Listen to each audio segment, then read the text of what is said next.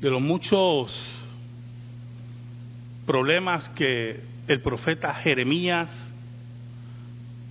estaba llamado a señalar en Judá, porque Jeremías era profeta para el reino del sur. No solamente era la idolatría que había en Judá, no es solamente la adoración a la reina del cielo,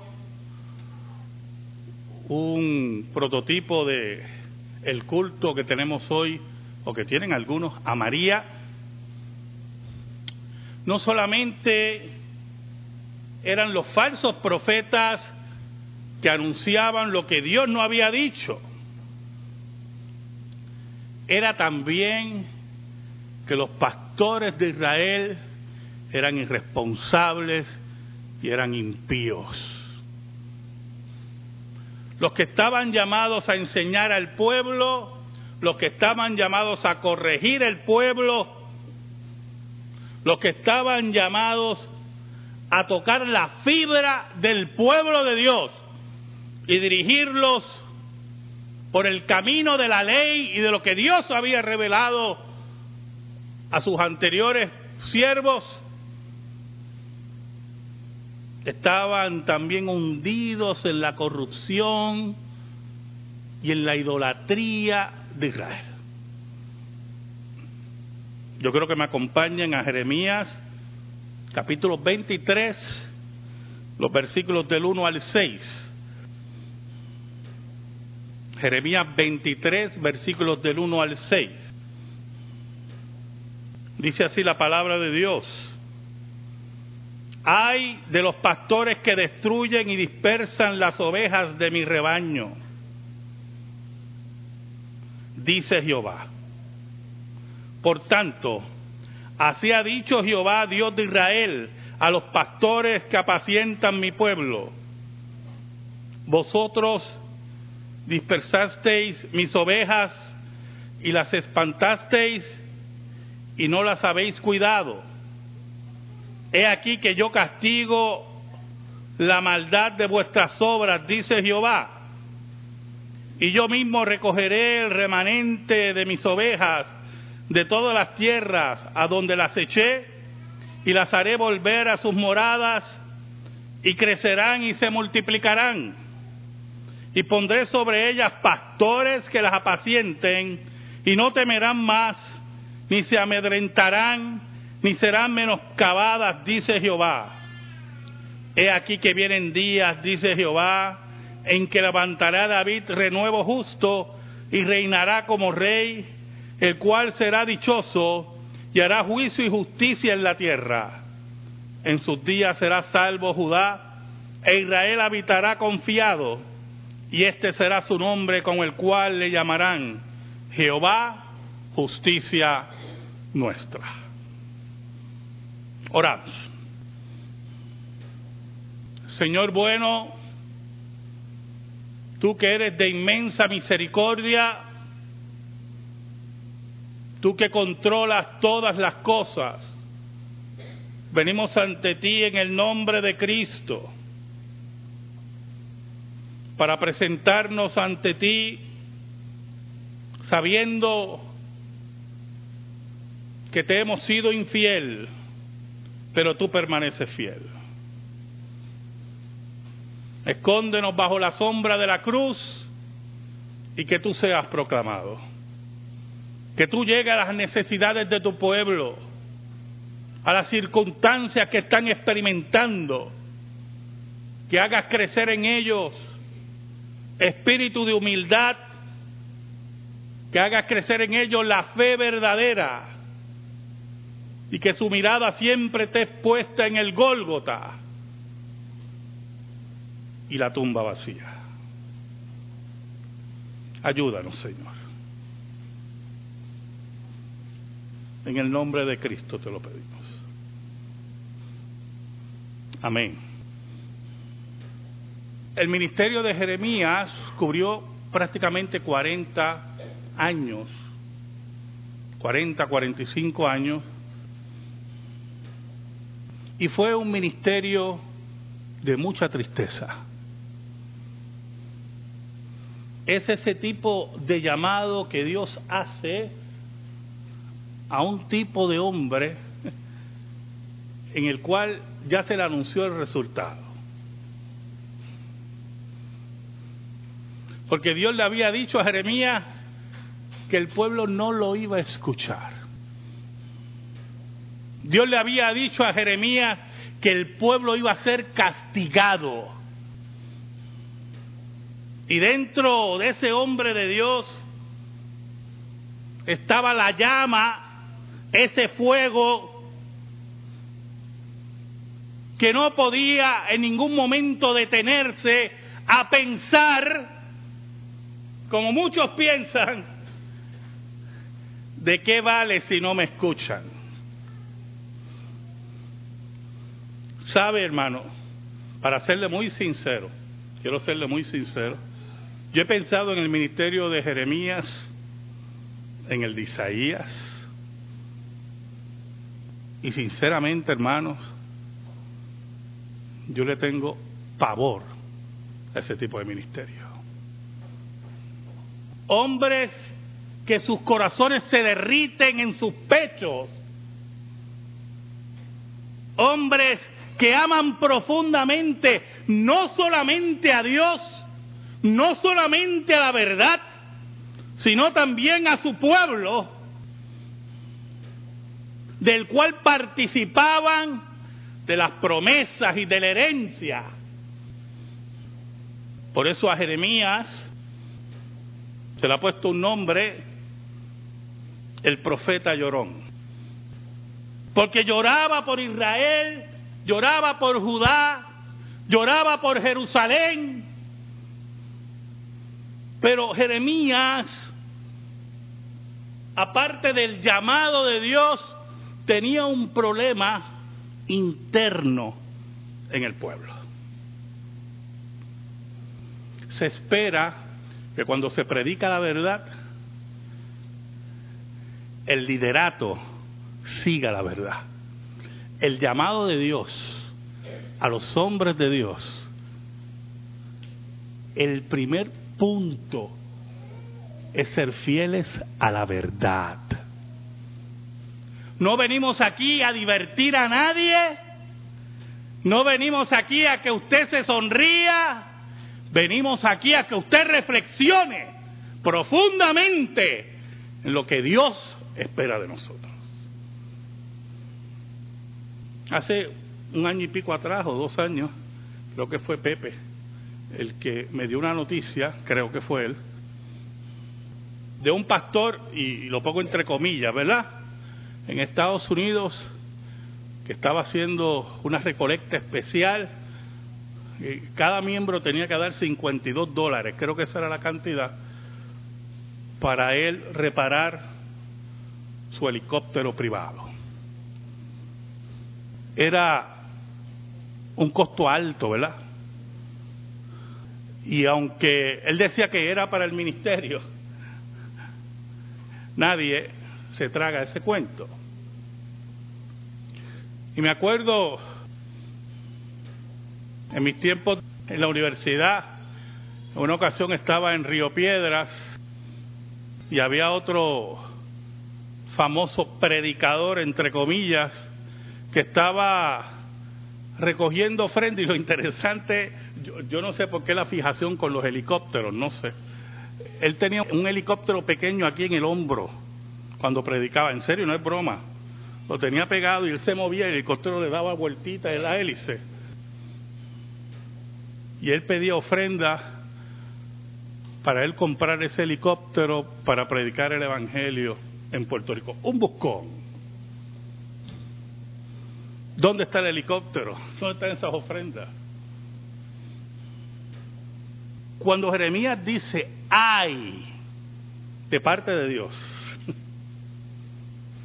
no es el ay de un dolor porque tuviste un tropiezo físico, sino ay del futuro de esos hombres que no velan por el rebaño.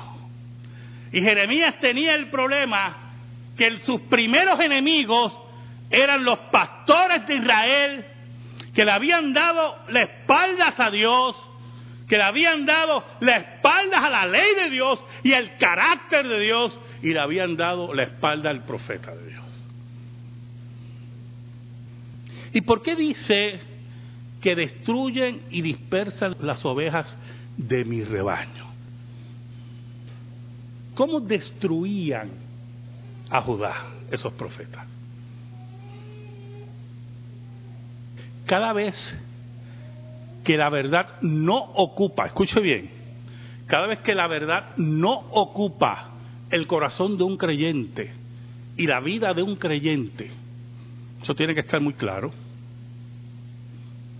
ese lugar va a ser ocupado por la superstición y la mentira. Porque la mentira es oportunista.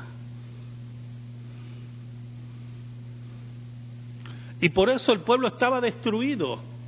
Por eso rendía culto todavía en esa época a Moloch y quemaba a sus hijos frente a esos dioses. Por eso el pueblo le rendía culto a la reina del cielo, porque la verdad eterna de Dios había sido pisoteada por los pastores y porque los pastores estaban cómodos recibiendo su salario, no le importaba el futuro de la grey. ¿Y por qué habla de dispersión? ¿Sabe algo, hermano? Hay una característica interesante de la mentira y del error. Es diversa. La verdad es una. La verdad siempre será una. Y eso nosotros lo tenemos que entender. Usted debe estar aquí porque busca la verdad. Debe estar aquí para que le contesten las preguntas. Porque la verdad de Dios es una. Pero el error es diverso. Tiene diferentes matices. Tiene diferentes colores. Tiene diferentes ambientes. Porque el error lo que busca es complacer el corazón caído. Y el corazón caído tiene diversidad. Y posiblemente en Israel, no, posiblemente no, era así. Había gente que no adoraba a la reina del cielo, pero adoraba a Moloch. Y vivían en fornicaciones, en violencia contra la ley de Dios.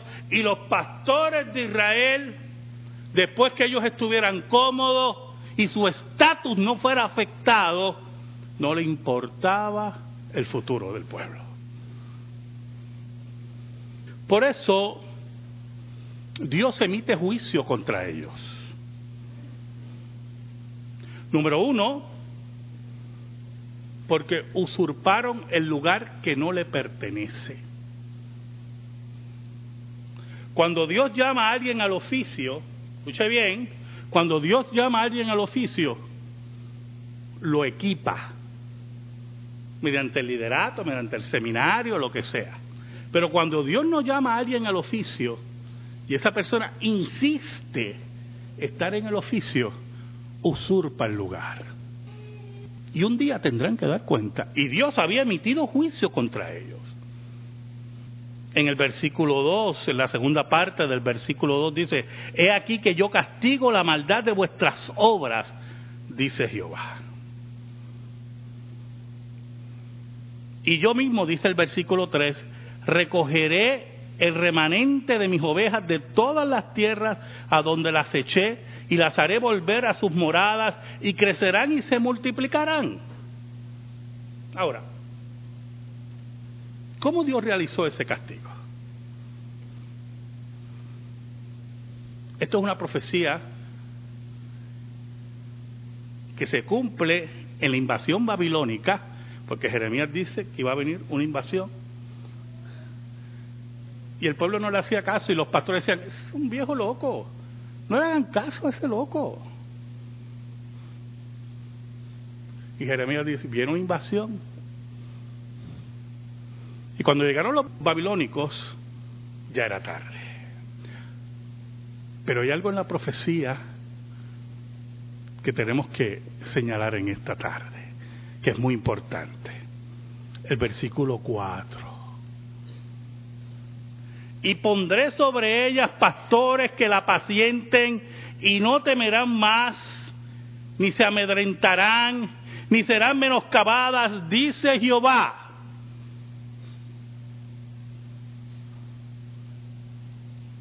La profecía indicaba que iba a llegar un tiempo en el cual Dios iba a levantar pastores que iban a pastorear correctamente la manada.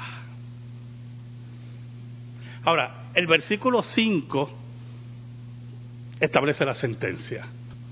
Es aquí que vienen días, dice Jehová, que levantaré a David renuevo justo y reinará como rey, el cual será dichoso y hará juicio y justicia en la tierra.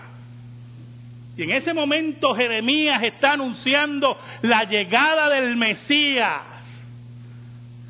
Viene un día, dice Jehová, que Dios levantará el remanente de David para reinar sobre la casa de Dios.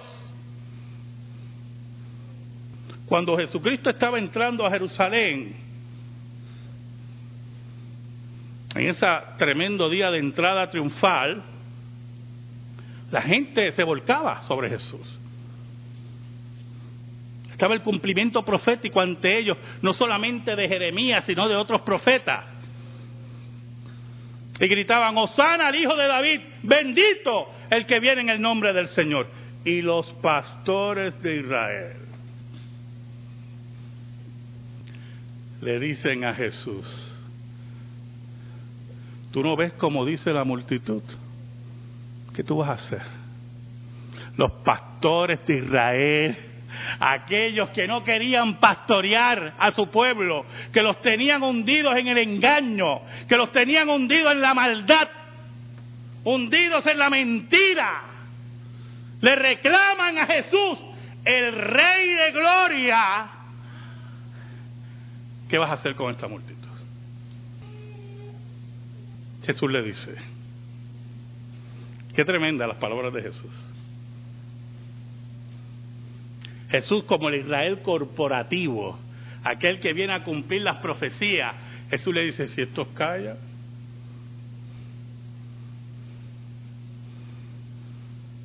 si estos callan, las piedras hablarían. Ustedes, pastores de Israel. Pero también Jeremías anuncia la llegada de nuevos pastores, hermanos es el anuncio del surgimiento de la iglesia, de los apóstoles, de los ancianos, de los pastores que iban a ser parte del nuevo pueblo de Dios. Aquellos que vendrían a dirigir al pueblo de Dios correctamente. Aquellos que venían a cumplir la profecía de Jeremías. Aquellos que iban a predicar la salvación como dice el apóstol Pablo, que si confesares con tu boca que Jesucristo es el Señor y creyeres en tu corazón que Dios lo levantó de entre los muertos, serás salvo. Aquellos que iban a citar el Antiguo Testamento refiriéndose a Jesús y todo aquel que invoque el nombre del Señor será salvo. Aquellos que venían a predicar la gracia y la justicia que solamente viene del Gólgota y la tumba vacía. Aquellos nuevos pastores que anunciaba Jeremías. Era la iglesia de Cristo. Por eso el versículo 6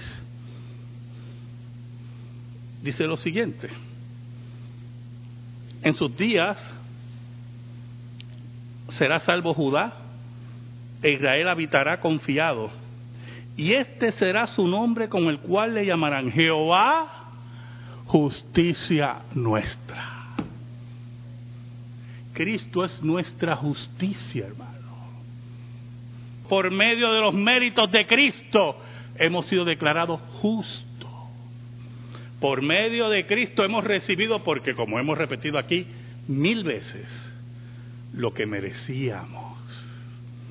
Y usted dirá, ¿pero qué es lo que merecíamos el infierno?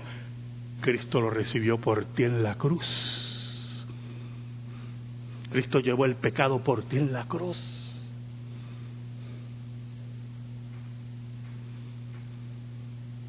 Y frente a todo eso, Jesús llama a los apóstoles a dar testimonio, testimonio de lo que han sido y han visto. Jesucristo dijo que este Evangelio iba a ser predicado por testimonio. Ahora, todavía oigo hermanos insistiendo por la radio, por la televisión, parte de los graves errores, que eso se refiere a que usted hable de usted. ¿Cómo Dios lo salvó a usted? Que yo antes era un ratero, antes yo era un drogadicto, que antes era banquero.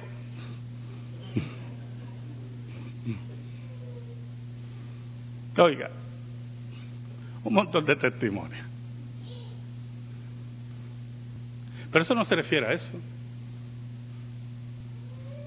Cuando la Biblia dice que este Evangelio va a ser predicado por testimonio, se habla del testimonio de Jesús. Aquellos que fueron testigos de la resurrección y de la vida de Cristo, llevaron el Evangelio a todo el mundo, diciendo que hubo un hombre que venció la muerte.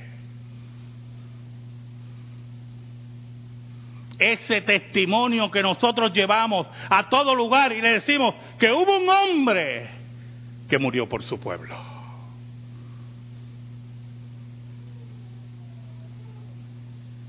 Ese testimonio que dice el apóstol Pablo, que la iglesia es, escuche, columna y baluarte de la verdad.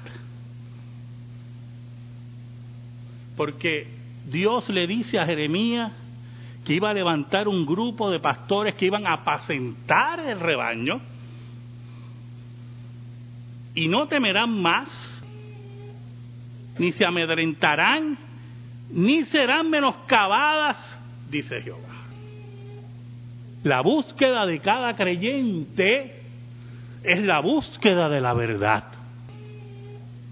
No es la búsqueda de la satisfacción propia no es la búsqueda de la, diversión, no es la búsqueda de la distracción, es que veamos el cumplimiento profético de Jeremías donde estemos reunidos, donde estemos congregados, que los pastores y ancianos dirijan correctamente la grey según la palabra de Dios. Que no necesiten otras profecías, ni luces menores, ni luces mayores, sino que necesiten la guía de la palabra. El gran problema de Israel es que había desechado la palabra de Dios, había desechado los profetas de Dios, pero Dios había anunciado un nuevo rebaño y un grupo de pastores. Por eso Cristo dijo que Él era el buen pastor. Y añadía, y hay otras ovejas que son de este redil. Cuando éstas estén, habrá un solo rebaño y un solo pastor. ¿Saben, hermano? Anoche los que oyeron el programa de radio saben qué tipo de programa fue. Y alguien llamó y dijo que siempre nos oye todos los sábados, pero que no le gustó el programa de anoche. Cuando los pastores destruyen el concepto de verdad en los creyentes, mucha gente no va a querer oír la verdad. No les va a gustar la verdad. Por eso Juan Hus decía que él prefería herir con la verdad que divertir con la mentira. Y, y, lo gracioso fue que la persona insistió, volvió a llamar. Entonces mi esposa fue la primera que me lo dijo, después la llamada la cogió Robertito y después la cogió Alma. Cuando los falsos pastores se enseñorean de la grey, nunca le importa la verdad. Y cuando no nos importa la verdad, tampoco nos importa que Jehová sea justicia nuestra. Porque esa verdad significa que tú y yo no podemos aportar nada. Dios lo aportó todo. Amén. Te damos gracias, Señor, Dios bueno y Dios verdadero, por tu palabra eterna. Y te pedimos, Señor, en el nombre de Cristo, que esa palabra quede en nuestra vida y en nuestro corazón. En el nombre de Jesús. Amén. Y amén.